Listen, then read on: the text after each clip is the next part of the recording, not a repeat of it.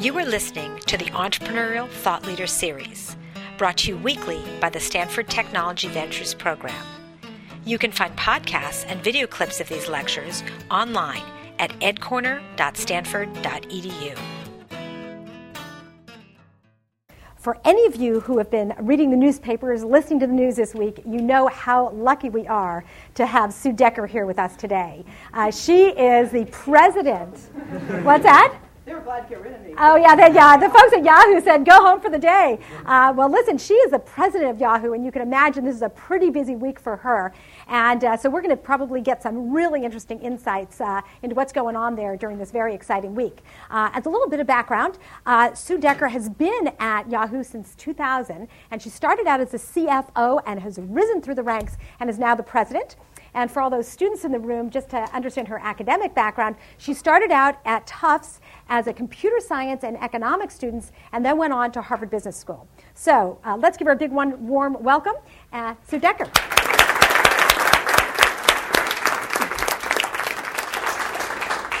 Well, thank you. It's great to be here. Uh, as I was listening to the introduction, I thought year 2000, like I think you guys were in elementary school or something at that point. So it just feels like uh, feels like uh, just like yesterday that I joined Yahoo. But uh, it's always great to come back and uh, see the bright, eager uh, minds in the room, and um, thrilled to be here. Um, it was great also walking around the campus and feeling seeing the nice weather and everybody in backpacks. The only challenge was parking. Is parking really hard here? I, I, parked in like special permit only. I'm afraid I'm going to get arrested when I leave. So anybody has like a tag they can give me when I get out to go get my car off the tow truck, that would be helpful. So, um, so I, uh, Tina just said talk about anything. So I, am not actually sure what I'm talking about. I think I'm talking about uh, uh, trying to thought, think what might be interesting for an entrepreneurial class.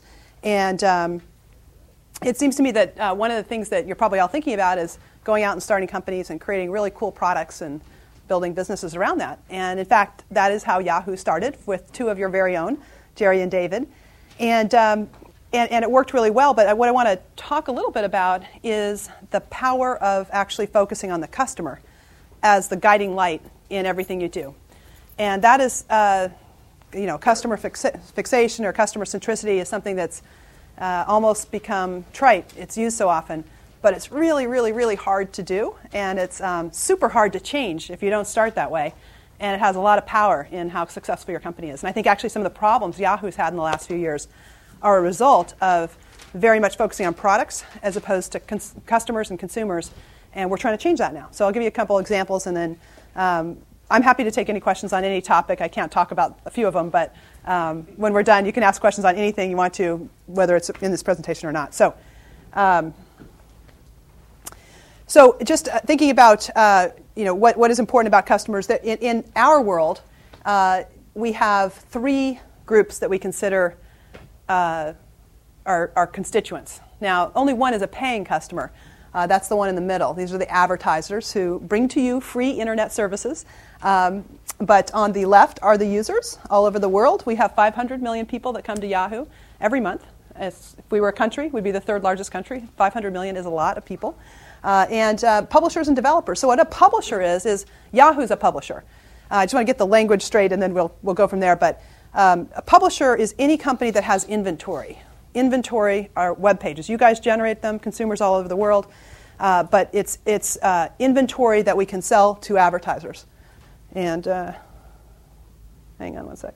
So, so those are the three groups in what we call our ecosystem, and I'll come back to that. But uh, publishers, advertisers, and users. And then, of course, developers are third party developers that might develop apps on the site, very similar to what Facebook did recently, where they opened up and attracted third party apps to, to, to, to, innovate on top of their platforms.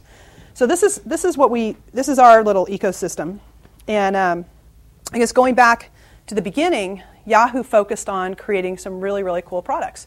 And everyone who worked at Yahoo when we were small was very engaged in all parts of that process. They were very close to the customers we tried to create something. David and Jerry started creating, helping people find what they're looking for, organizing the web at a time that the web was not organized. And uh, at the time, they were organizing porn sites, as you guys know at Stanford, but uh, it, wor- it, went into something much, much larger than that when they left. Uh, so, in the beginning, it was very, very easy to do that, and we focused on developing the very best email service, um, best uh, mail, uh, for finance, sports, news groups. We got into search a little late. Uh, we outsourced early on to a number of providers. Ultimately, Google helped them build a brand. That was one of our biggest mistakes in hindsight. But um, as, you, uh, as you look at the, uh, the landscape there, we developed a lot of different products. And then as you get bigger and bigger, and you're attracting audiences all over the world, in order to organize and prioritize and make decisions, we set up sort of P&Ls around each of these products. Uh, and that uh, made a lot of sense, but as you get larger, it causes you to lose what's important to the user as a whole, who's looking at an integrated experience across many of them. So I'll come back to that in a minute. So there were basically three phases of Yahoo. Phase one, from like 95 to 2000, was, was get big fast. That's where we went from zero to about 300 million users. Uh, and it was all about, we were very decentralized. We let uh, push down decision making all over the globe in order to get our brand out there and, and, and, and, attract users. This is a time when hundreds of companies are going public, capital markets were on fire. Everyone understood that the commercialization of the internet was a really, really important thing. I didn't know which companies necessarily were going to make it, and so financed a lot of companies. Um, from 2000 to 2006, uh, we went, I guess we got to 188 million in that first phase. Um, we went from 188 to close to 500 million users. We became very, very strong in many of these, what I'm calling user product areas. We also started to monetize what we do through media sales and search marketing. So, what that means is if you look at a, any page, I know you're all familiar with this, but just to set the table, um, there are pages that might have a text link ad that comes based on a search string that you, you uh, a user puts in. And then ads will be served back and they're noted as sponsored in certain cases, and then the rest of the algorithmically ranked results are served. But then pretty much everything else on the, on the internet is monetized through what we call display ads or video ads or even text link ads, but on inventory that's not search inventory. And so these were the, t- we, we had different groups, a sales force focusing on display, video, text, anything non search. We had a sales force focused on search. And we had all these products within the O&O, meaning owned and operated Yahoo network, uh, that, that could be monetized. Phase three is where we are now, which is really flipping the model on its head and saying, how do we organize around an audience uh, independent of where they might want to go? They might care about search, they might care about sports, they might care about weather. Uh, but how do we think about all of our audience products and optimize for the whole, not for any one individual? How do we think about organizing around advertisers and not make artificial distinctions about whether they're buying search or display ads? Because fundamentally, what advertisers are trying to do is buy the marketing funnel. They're trying to, at the top of the funnel, create awareness for their brands and as you move down the funnel toward creating a transaction, uh, they can use different types of advertising, but search can be used for branding. It can also be used for direct marketing. And same with uh, branding, it can be used um, in, in both places. So the last 18 months of Yahoo is about rebooting the company around these three groups. And it's everything from strategy to organization uh, to uh, process. And one of the things we found is our scale is our power, that's our strength. But the scale became a weakness because a lot of these things were not connected in ways that, that leveraged it, and it makes it really hard to change once you get to that size. Um, so, these are some of the challenges that we faced. Um, I'm going to start with advertisers, then I'm going to go to users, and then developers, and wrap it up. Uh, but one of the really important trends that's happened, I'll give you some um, slides that show examples of this in a minute, is what advertisers started to want is to reach whatever consumer most wanted to buy their product. And it might be on Yahoo, but it might be on Facebook, or it might be on AOL, or it might be on Google, it might be anywhere. So uh, the, the advertiser doesn't care whether they're buying a Yahoo set of properties. They're caring about reaching a demographic of chief household officer of women, or you know, men in a certain, uh, certain uh, age group. So uh, what happened was these ad networks started emerging, and um, we, they uh, include you know, ad.com and other things like that, where an advertiser can go to one stop shopping, and the ad network then places their ad on any different publisher, uh, as opposed to our sales force, which was just going out and selling Yahoo. If we had organized around customers, if we had been organizing around someone thinking about where are, what are advertisers doing, what are, what are users doing, we would have seen this earlier. We have leveraged ourselves into the number two ad network, and I, we actually feel like we're in a position to transform the industry now, but we were late in that because we were thinking about selling display on Yahoo or selling search on Yahoo. We weren't thinking about the whole. It also made it very difficult to buy across search and display, and that's true for the industry today. Google's really strong in search. Uh, they have their own search sales force. They really have nothing in display. Microsoft is um, not so great in either. Um, just the facts. Uh, so, uh, so uh, Microsoft is uh, behind us in display and is, is number three in search. And, and but in, any case, in every one of these cases, you can't go to one sales force. If you're a client, if you're General Motors, and you want to buy internet ads, you got to work through multiple sales forces at every single company. So there's channel conflict all over. It's really hard to do that. And uh, we, we have integrated our sales force, I'll talk about later, but we're the only company that's done that so far. Um, it's very difficult to optimize across performance and brand. You know, the question in the early part of the days of the internet was, uh, should I spend money on the internet? Should I take money out of broadcast or newspapers and, and buy online?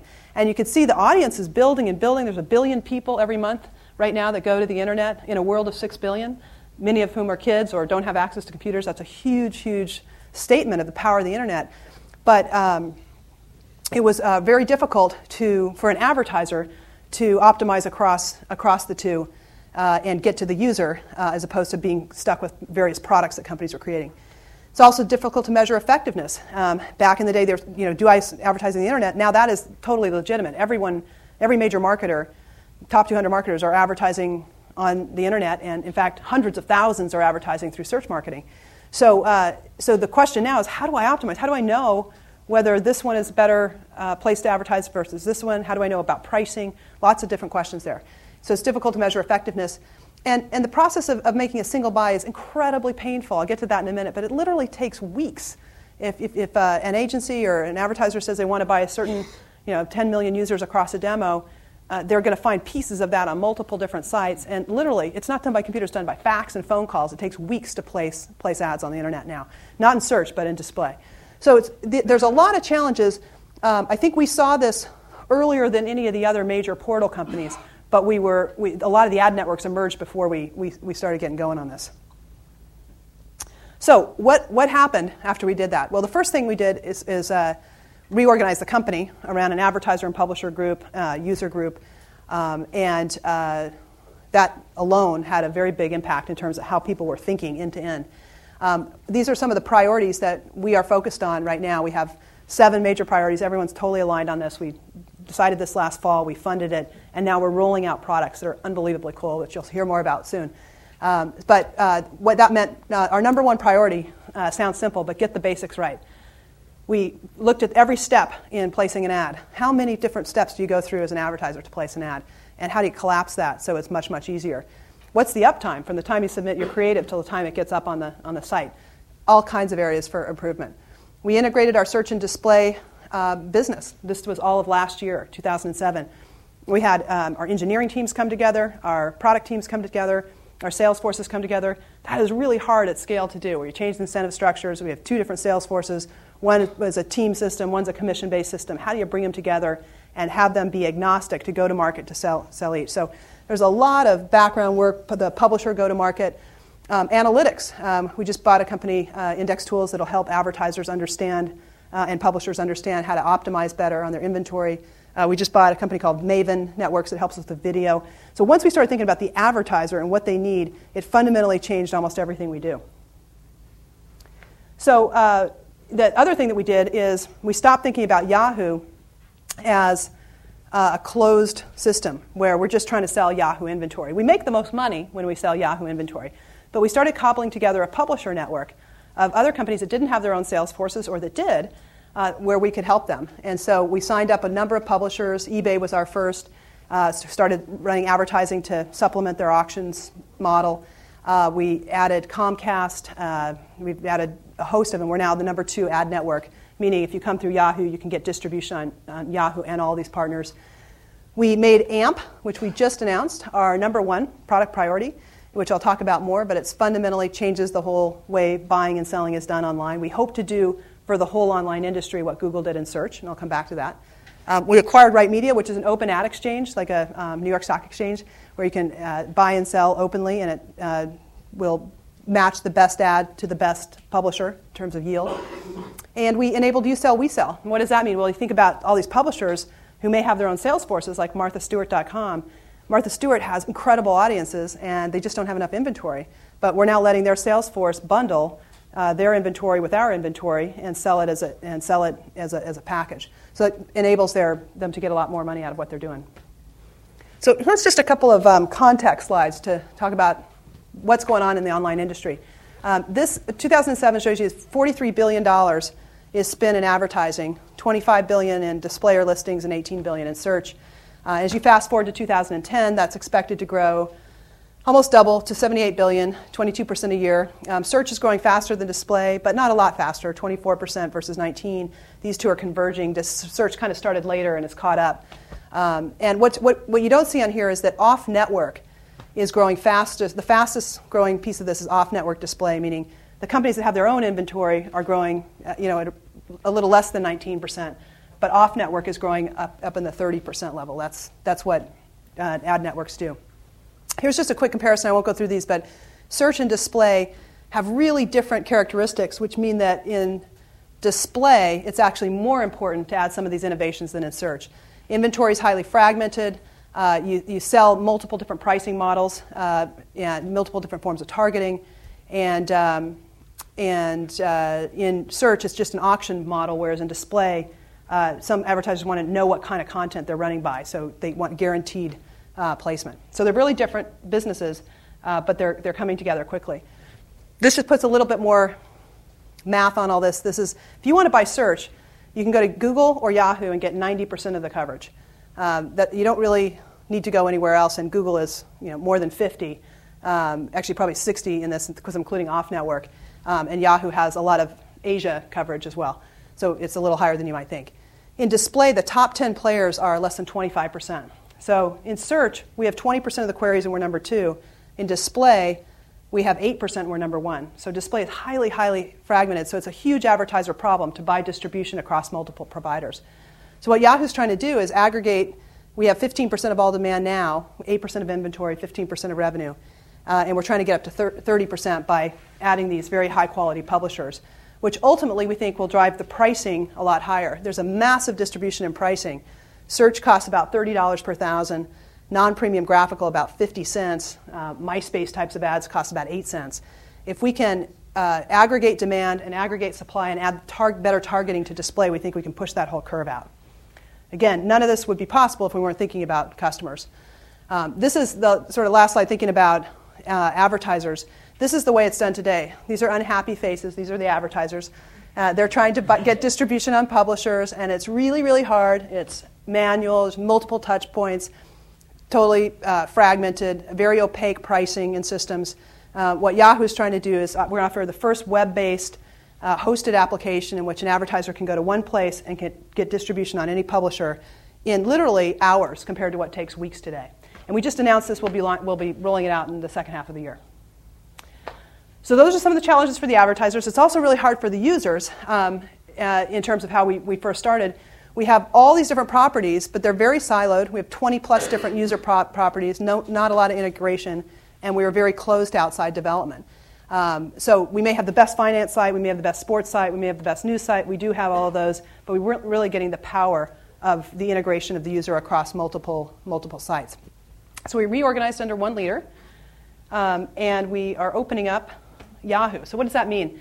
Uh, we're basically taking Yahoo and rewiring it so that we can be open to third party developers who can innovate on Yahoo, and very similar to what Facebook did, but on a scale that's much, much, much larger.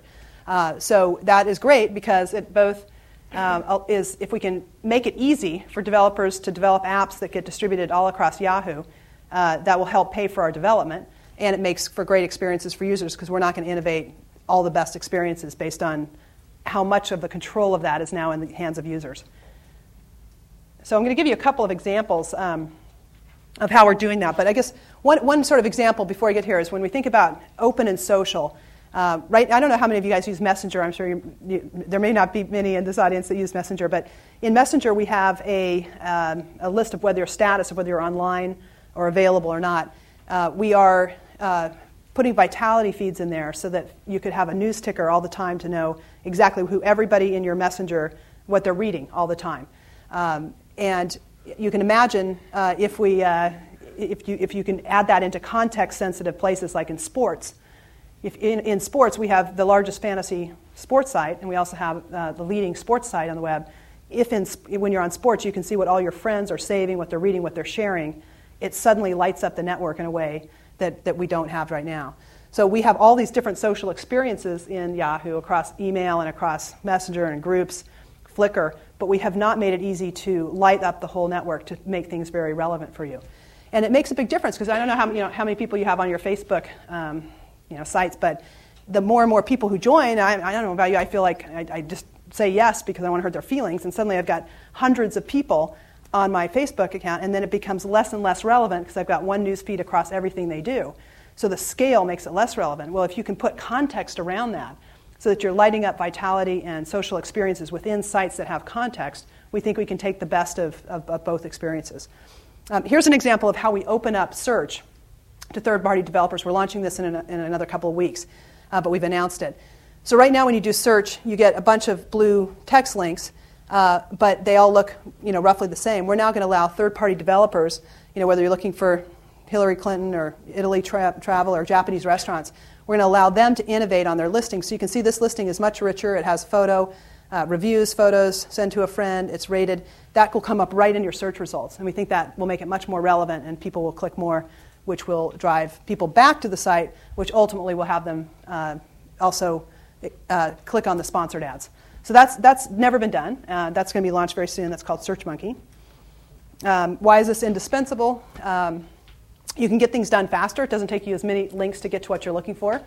For publishers, uh, you can imagine OpenTable if they want to innovate here and, and put some apps on here. It helps them uh, target their most active users, increases their traffic in, in, a way that doesn't cost them as much in terms of search engine optimization. And for developers, it gives them access to the largest online community in the world. With 500 million people coming, it's a, it's a wonderful place, a great big sandbox that developers can innovate.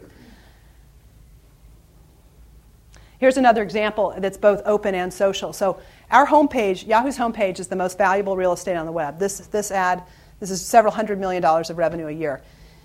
People come to our homepage multiple times per day. Um, if you compare it to any newspaper or any other analog, it's, it's extraordinarily valuable. What we didn't do in the past is open it up to third parties. We used it as a way to send people in Yahoo. You have the, all the links here navigation. We'd send them to things in Yahoo. But we, some of the things we do are the best in the world, but we're not going to have a monopoly on the best ideas. So what we've created are these buzz badges, and we've distributed them to our newspaper consortium. So as you're reading something really cool, you hit buzz and you rate, rate it real time, and that gets accumulated. We just launched this a few weeks ago. And then it surfaces that content on our front page. So all the time, our Today module is surfacing the things from all over the web that you guys are, are, are seeing, experiencing, um, pulsing that are, are very interesting. We have salon.com, we got them to a million users in a day for the first time ever. We are literally melting websites, third part, you know, other publishers, because the traffic is so incredible by using the power of our, of our homepage. Why are we doing that? Because if this is more relevant, people are going to keep coming back, like your cup of coffee, every day, multiple times to the homepage, and we'll sell more ads. It's the theory almost, you know, if you love something, let it free, it will come back to you. It's the model of search. You go to search not because you think you're going to end there, it's the journey, not the destination. We're trying to make a lot of the Yahoo properties a part of the journey and, helping people get to the right destination. This is just the voting page, give some more examples. This surfaces the best stories on the web. There's a lot of good examples of that. so the third, the last part is uh, what are we doing for developers? We talked about users, we talked about advertisers. Um, our, our, strength is our scale. Um, we have 650 million people coming a month, and 260 million of those log in. They spend you know, billion, 235 billion minutes, 183 billion page views. There's a huge, huge amount of scale in our numbers. And if we can have one platform that attracts developers so that you write one app and it gets distributed to all of those, those users, that's fundamentally larger than any other site on the web. and we think that, sorry, we think that will attract a huge amount of innovation on our site. We're not set up to do that yet. We will be by the end of this year. And here's just examples as a user. You can take any third party app. you may want to see it in Yahoo Sports. You may want to see it on your phone. It will all be very seamless and, and is already being uh, wired that way. So the last theme I'll talk about and then get to Q&A is, is once, you, once you've defined these groups, the users, the advertisers, the publishers, and developers, how do you optimize around that? Um, fundamentally, uh, if we have, it comes around insights. We know a lot about people based on the electronic fingerprints they leave on our site. We know what ads they click on. We know what search strings you do. We know where you've been before. If you're in uh, a video site, and you were just in autos, we can serve a much better ad, more commercial ad, than if we don't know that. so once we have more insights, we can make more relevant experiences. That attracts more users. It also makes uh, the users more relevant to advertisers because they know what the users care about, and that creates a, a virtuous circle. So we're optimizing not just around any one of those, but we're trying to find the best users for a given third party developer and the best advertisers for that to develop this ecosystem and, and create a moat. So uh, that is a quick run through of what we're trying to do in terms of rewiring Yahoo to be to take advantage of our scale rather than be uh, limited in our growth by it.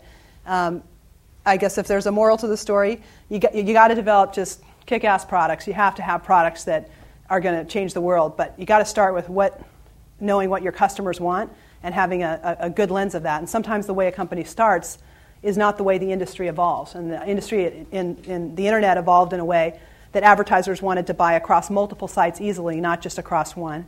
Users uh, want to be able to surface the best content of the web. There's so many uh, great ways where users can take control of their own experiences, do their, put up their own videos in seconds. Uh, RSS feeds are, are moving, uh, the, surfacing the best of the web on various sites. So, so by organizing around these, these, uh, that ecosystem of users, publishers, and advertisers, we've been able to um, address a lot of those pain points. And um, I think there are some innovations that users don't know they want, customers don't know they want. So sometimes a product approach makes a lot of sense, uh, but I think it always to, has to be integrated with a very, very strong way to signal and pulse with customers and not get far away from that. Um, we are very focused on this. We, we have the half a billion users coming every month, but we're very focused that, on the fact that they can move to a new address overnight and that we have to earn their respect and uh, make sure that we, we, we, promulgate great experiences for them. So I'm going to stop there, uh, and I'm happy to take questions on that or anything else at Yahoo. So thank you.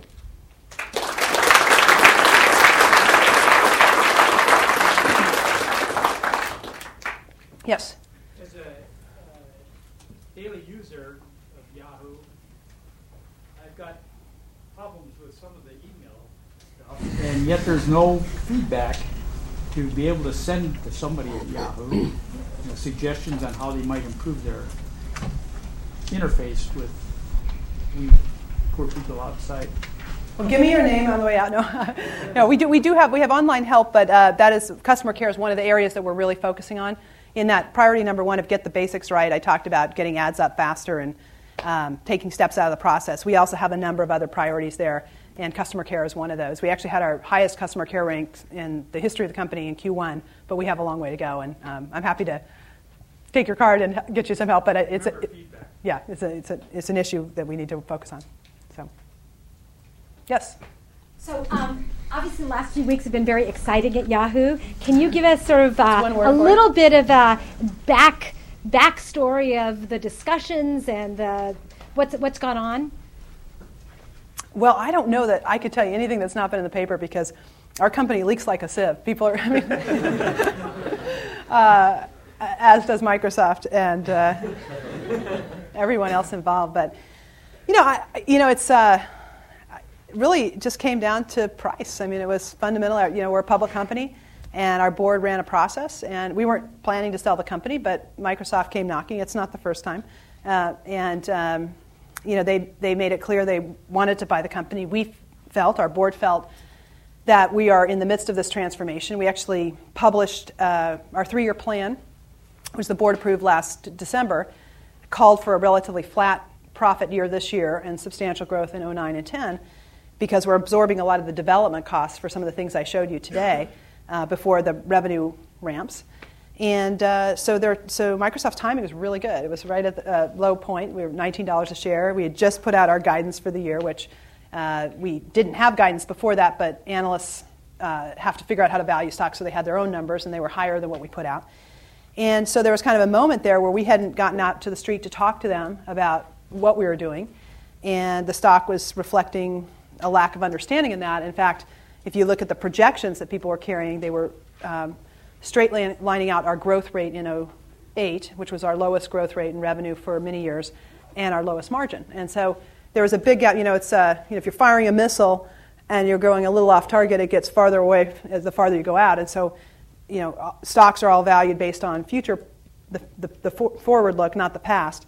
Uh, but people were using the past to, as, a, as a guidance, as a benchmark, because they didn't have anything better. So our, our stock kind of got out of whack with what our board felt the real value was.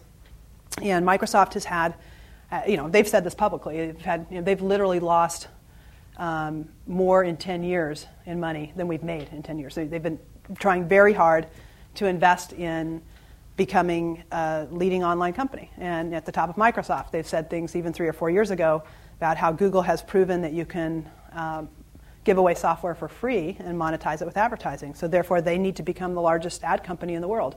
And they just haven't been very successful because it's not about how much money can you throw at this. It's not. It's also not an industry necessarily that reverts to monopoly like what they're used to. So. Um, so uh, it's about marketplaces, and advertisers want choice. And um, in the case of search, there weren't really that many alternative choices that were as good as Google, although I think we've made a lot of progress there. So, um, you know, so, so it was a moment in time. It was an opportunity. Um, they will say they offered a big premium based on where we were trading in the past, but it definitely was not a premium to where our board thought the value was in the future. You know, and this went on for a few months, and um, came down to the wire on Saturday, basically. I was in Omaha at the Berkshire Hathaway annual meeting, and uh, sitting next to Bill Gates, who's also on the board of Berkshire. And uh, I, I, got there and I, I reached over to, uh, I whispered in his ear, I was going to, I said, Should I kiss you hello? I said, Well, people think we're getting married. And he said, Don't. He stood up stiff, stiffly and shook my hand. So uh, that was when the you know, 30,000 people at Qwest uh, Stadium were watching us uh, on the floor of the stadium. Um, but later that day, uh, Jerry and David had been authorized by our board to go up there and deliver the price that they thought, you know, as a public company, wh- what is it worth? There's always a price.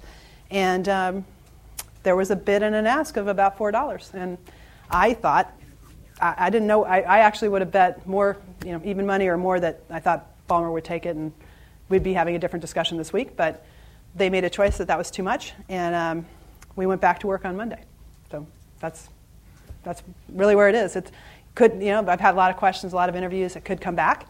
Um, I'm not sure what their options are. I think we have a lot of options, but you know, we have to perform and we have to deliver the. Uh, some of the things I've talked about today have to change the industry in the ways that I've started to articulate, or um, or will probably will be a, a division of another company at some point. So. But I like that kind of pressure, the performance pressure. I want to play the game. If we lose the game fair and square, that's, that's okay.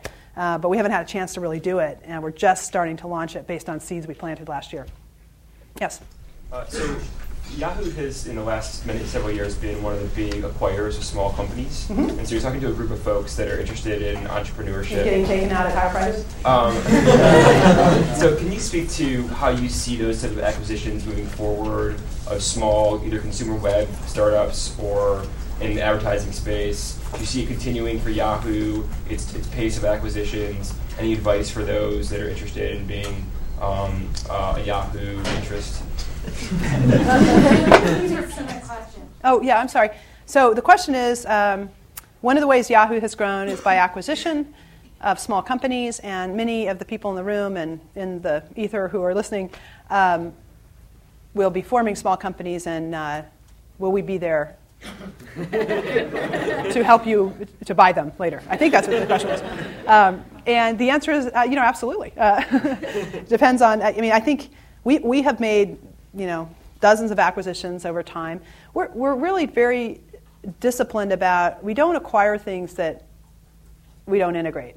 And I say that uh, with a heavy recognition that one, I think the single biggest mistake the company made in the past was not integrating Overture fast enough. I think if we had integrated Overture faster into everything else we did, we would have seen. I mean, we, we actually invented the click yield algorithm that Google is, you know, is beaten in the industry on. We were, we were slow to integrate, and therefore we didn't see some of the innovation. Um, and that's the first thing I did, you know, back in when I started an operating role back in early uh, 07. That's I integrated all the pieces of it, which is hard, but it was um, it has helped us have a broader picture, and we think we're leading on a few things now. Um, so anything we buy, we will integrate um, it has to be a natural extension of what we're doing. So if you think about that ecosystem I was talking about, uh, if it's anything that would help us um, develop better experiences for advertisers, it could be a lot of interesting companies around analytics of how do you analyze return on investment across multiple sites. As an advertiser, as a publisher, how do I manage yield? How do I take every pixel on every single page and figure out how to maximize its value? Uh, how much should be ads? How much should be content? There's a lot of good analytics companies out there. Um, ad networks have been one of the hot areas recently. Those are slowing down a little bit because an ad network that is not associated with the insights that um, Yahoo and other companies have doesn't ultimately have a lot of value besides brokering an ad. If they have, a, if they have the insights, they can develop algorithms that help match the very best ad with the very best uh, user. Uh, but um, so that area slowed down a bit. But no, we're, we're no shortage of acquisitions. We acquired Maven this year, which is a, a video platform company. Um, BlueLithium, which is a uh, ad network that had a, a uh, special ability to retarget a form of targeting and there will always be interesting companies out there that can move faster and may see something, a niche faster, and, and we're, we'll be there with open arms, and we have a few billion in cash, so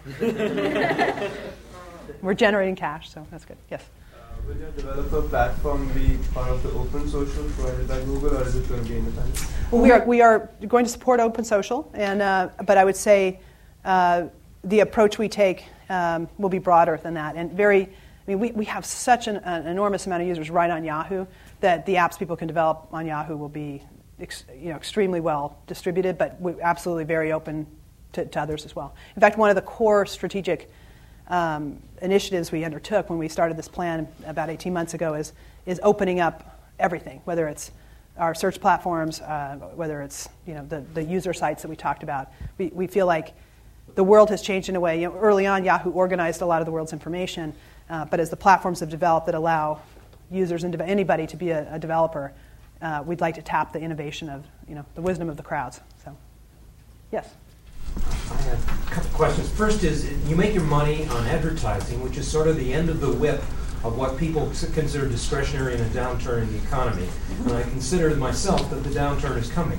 But your technology is so far ahead of what has been in the advertising world. You're chipping away at a huge, even bigger uh, bubble uh, in a very successful way. Uh, so is Google, so are others trying. My question really is do you look at the uh, economic environment either fearfully or uh, does it affect what you do about major investments as you go forward in managing your business? Uh, yes, so the question is about um, the macroeconomic environment, the fact that advertising is cyclical, has been in the past, and how does that affect our thinking about future investment? and certainly right now with a lot of questions in the economy with the um, dislocations in the financial sector, et cetera. So um, we do, of course, look at that. And um, let me go backwards. So the, the point being raised is a great one, which is let's start with advertising as a whole. Advertising is a $500 billion business globally. I showed you on the internet, it's about 40 billion now. This is closing in on 10% of the total, up from zero, you know, when it started 12 years ago, 15 years ago, as a commercial business. Um, but most companies, when they think about how much money they're going to spend on advertising or marketing, they do a plan and they think about how much their sales are going to be. And their advertising is one expense, their people are another expense, and you go on down the line. And then you come up with a profit number that you're targeting. And um, when things slow down, if your sales number goes from here to here, the quickest thing you can change is advertising because that's a lot easier than laying off a lot of people in the short term, and it can have an in that quarter effect. So uh, over the history of advertising, um, in kind of a slight lagging way, uh, uh, advertising has been somewhat cyclical with the economy. Uh, and that's true, and that's happening in traditional advertising now. I think the secular forces on the internet are overwhelming the cyclical ones. Um, but that doesn't mean that we won't grow slower, but we're going from you know, 25% to 15, not from 7 to 0, which is what a lot of the traditional media companies are experiencing. And in some ways, the internet is more measurable. You can calculate a, a, cost to acquire a customer through a search or a display ad very, very analytically. So you can kind of measure the, the economic equation better than you can in a traditional in a broadcast ad, for example. The old famous quote from back in the 70s where you know, marketer said, I know 50% of my advertising is wasted. I just don't know which half, so it's hard to find figure it out. Well, on the internet, you can figure it out, and you know how to, how to manage that toggle. So um, I would say we, we, are definitely seeing slower, I've said this publicly, slower advertising in financial, uh, travel, retail. You know, if you think you drop the pebble in the pond of the housing sector and all the ripples are starting to affect other industries, we're starting to see some, some weakness in some of those categories. But we have had offsetting strength elsewhere. So we, are pretty much, we had a good first quarter. It was a little better than what we expected. And uh, we had reflected what we saw economically in our guidance back in January. And I would say it hasn't gotten um, worse. I mean, it seems like it's came, came off a little bit and it's moving along a pace. I don't know what will happen in the future, but um, in the little petri dish of the internet, it's, it's, it's, it's, it's, it's not moving in exactly the same direction as the broader economy. Uh, maybe a little slower, but not dramatic like what we've seen elsewhere. That's today. Ask me three months from now. Could change. Yes? Um, a couple of years ago, Netscape.com changed their uh, homepage to a user voting system similar to what you were uh, showing on your presentation. And as a result, the uh, top stories at the top tended to be skewed towards um, Paris Hilton and Hollywood gossip and things like that. so, are you concerned about alienating users who may not have the time or care to vote for what they want to see? Uh, that's an interesting question. I, I think that it, well, one thing that's important to note is we are not automating our homepage. So when the buzz badges all day long are taking the pulse of what people like to read, uh, we are not automatically moving that to our to our today module. We have other. We are also looking at what people are doing on our site, um, and have other algorithms that factor into that. And then we have editors that ultimately choose because that's such an important piece of real estate that we don't want to have. If, if popularity might come at a quality discount, we don't want to do that. So um, we are trying to figure out scalable ways to surface the very best of the web. Um, and then overlay that with an editorial process that can make sure that we're monitoring that. Um, so I don't know. I, I, can, all I can tell you is that since we've, it used to be that our homepage. So, so the, the, way this could move is today. The first step of it is what I described. Is we used to have one set of stories on the home on the today module, and we might change them once or twice a day. We started manually doing that to 10 or 12 times a day in the fall, and our homepage traffic went up by 25 percent.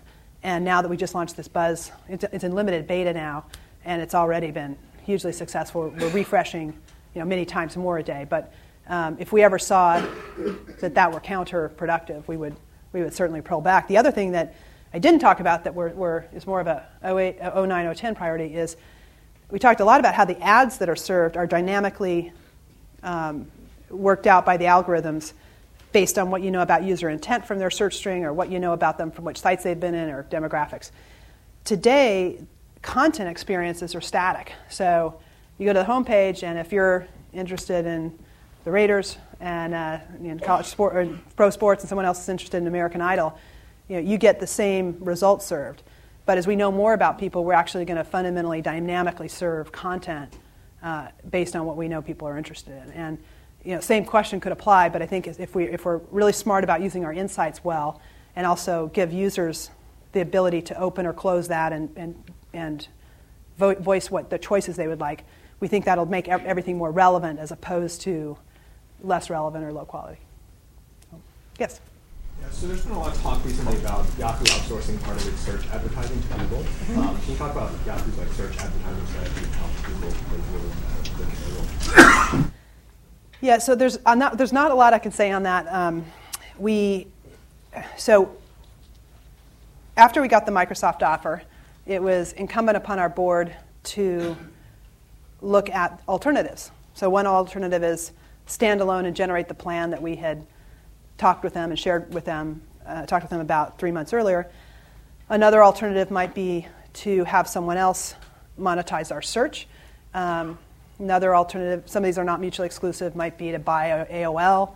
Um, another one might be to buy MySpace. So all these things have been talked about in the press. I'm, I'm not hopefully saying anything you haven't read, not confirming or denying any of them, but you know, there's, there's a uh, process of alternatives that were looked at. As a part of those alternatives, we conducted a, a limited test with Google results.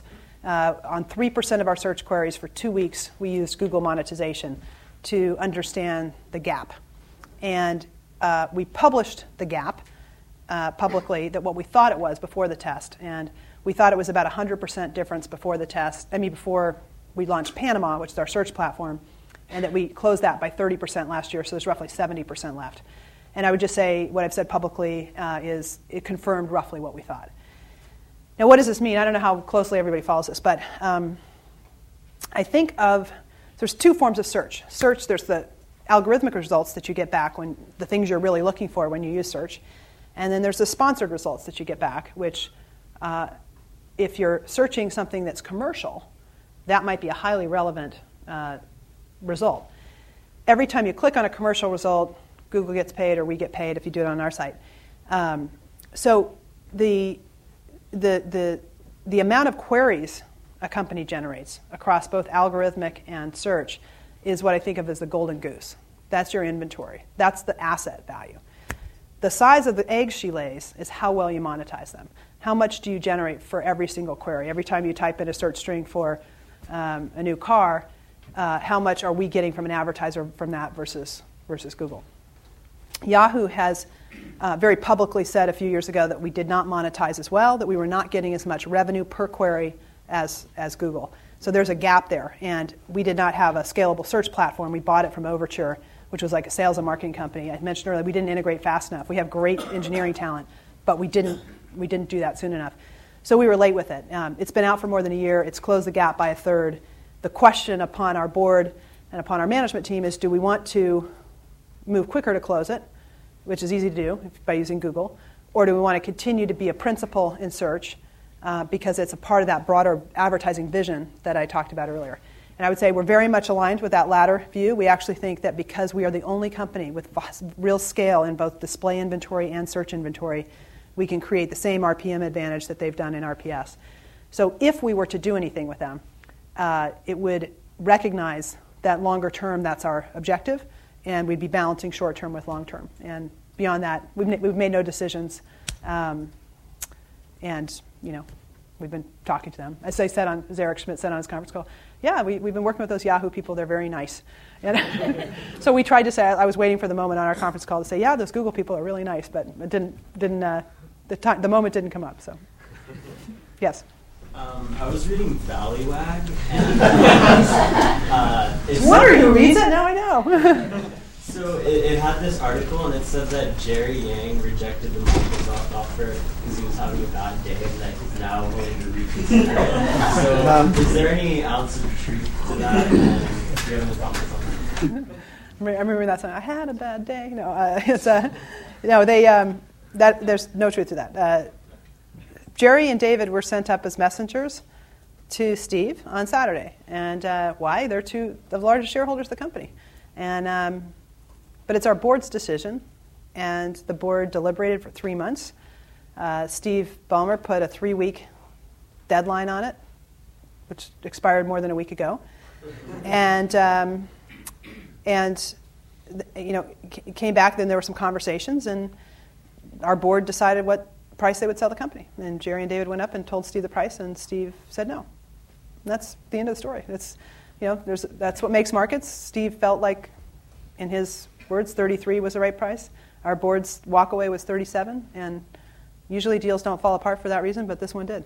So it didn't have anything to do with Jerry or David or anything else. But, they, but they're very much of the mind of you have to maximize value. For, as a public company, that's what you have to do. So, yes?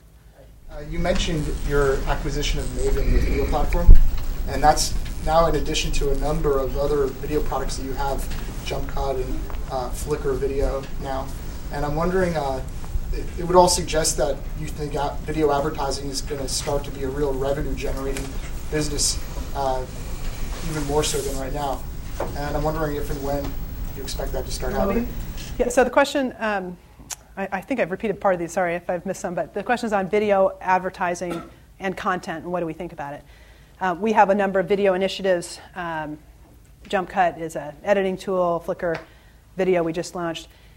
And Maven is an advertising platform and content distribution. But um, I guess, yes, we, we, we think there's going to be a day where people don't talk about video versus text versus display. It's going to be like the air that you breathe. You know, it's, it's just a part of the experience. You don't think about it in a tangible way. And, uh, but today, it's still, because of broadband, still getting to the point where the experience is really strong.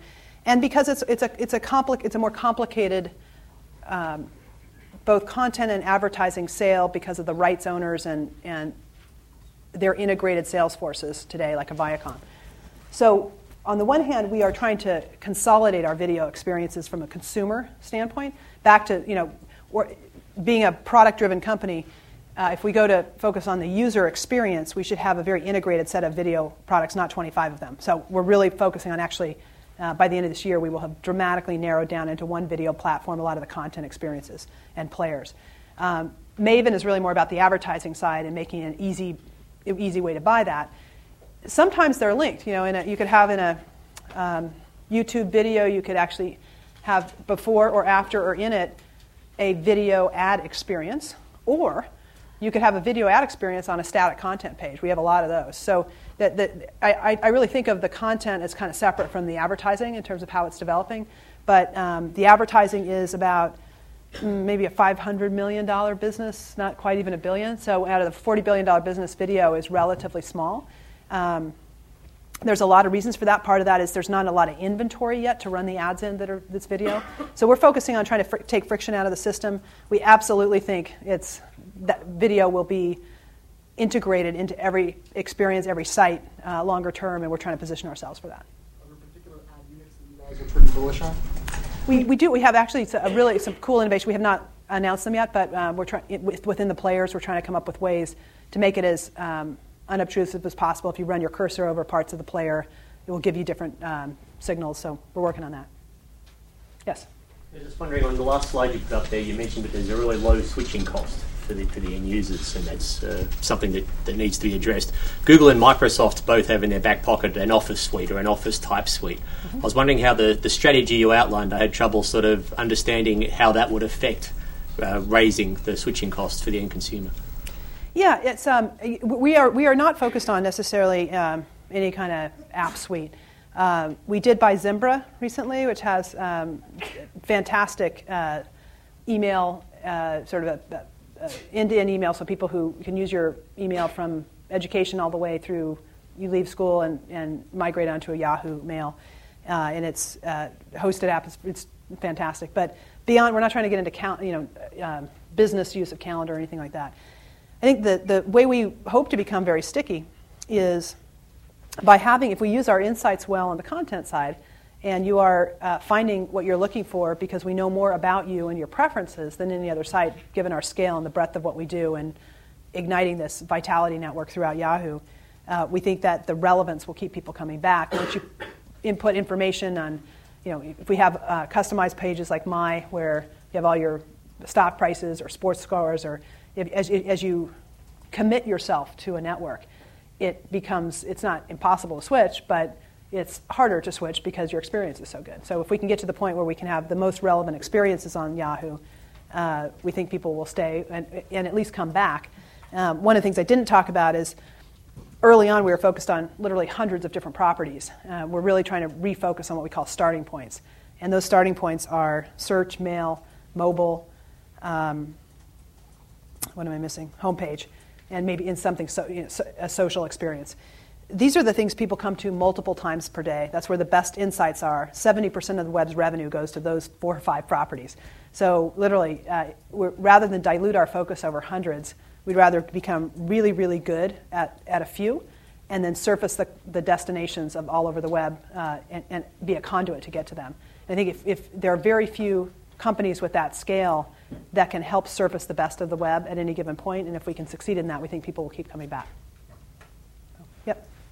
So you had a whole bunch of acquisitions over the last years. And uh, do you think acquiring and integrating these companies slowing down Yahoo in terms of what you have to get out? Um, yeah, the question was about acquisitions and whether they slow the company down. I think they do both. You know, I think they speed you up in certain areas because uh, the time to market's a lot faster if you acquire a company that's already up.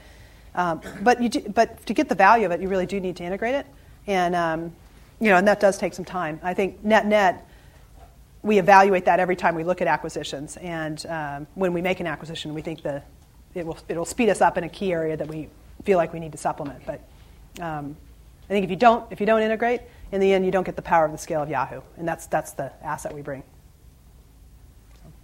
Yes chart for the breakdown of advertising, it's simply like currently mobile advertising makes like nothing, but by 2010 predicted to be like a two billion dollar industry or something like that.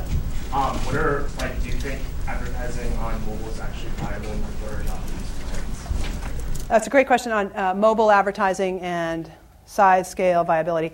Those are not our numbers; those are third-party numbers. Um, personally, I'm not sure. I, I, I, as I said to Marco Boerries, who runs our mobile business, we, we're a leader in mobile by a good measure. It's fantastic products. We have a footprint that now that hits 500, 600 million people in the world. They don't all use it, but they can from business development deals. And I can talk more about that another time. But um, I am not sure yet whether mobile is a service or a business. And what I mean by that is we have to have unbelievable mobile products because people's lives are moving to mobile. In many markets around the world, countries, people start with a mobile experience. And people feel very affectionate and personal about their mobile devices. Something like half of the of people that have them sleep with them at night. And most people who have them don't share them with their partner. So it is, it is uh, some, you know, the, the stats on mobile are really fascinating. And you have to, the, the, because the form factor is so small, you have to find what you really care about on, on mobile. You can't have a lot of extraneous stuff. So for that reason, um, both the content you serve and the advertising, there's a much higher bar. Um, if we don't have great mobile experiences, people may leave our PC experiences where we generate a lot of advertising because they want an integrated experience. They may want a different visual experience, but they want to be able to access that stuff. So we, we are out hard at work making great mobile experiences, but um, I don't know how big the advertising market is going to be. And I think it will develop, but I think it's going to be slow. Any last questions? Two more minutes? I think we're in great shape. Did you have a. Yeah, if there's any last questions otherwise, yeah. Yep. Go. Yes. Do you, see room for a subscription model service uh, such as the Wall Street Journal, or do you think we're going to move towards exclusively advertising-based revenue models? So the question is the models, subscription versus uh, paid. I don't, I don't think there's going to be one answer. I think, you know, you look at traditional media, newspapers are 80% advertising, 20% circulation, magazines are 50 50, broadcast is almost all advertising, cable is a mix. I, I, think, you know, people will pay for great, very specialized content that matters to them, and I think there'll be a market for that. Um, I think the bigger market will be advertising, but I do I think there very well be, will be markets for subscriptions or pay for the song, pay for the content. So I, I don't I don't I don't have a clear vision about which will, you know, what the mix will be, but I think both will be out there. Yahoo's primary focus is on advertising, though. All right. Thank you. Thank you.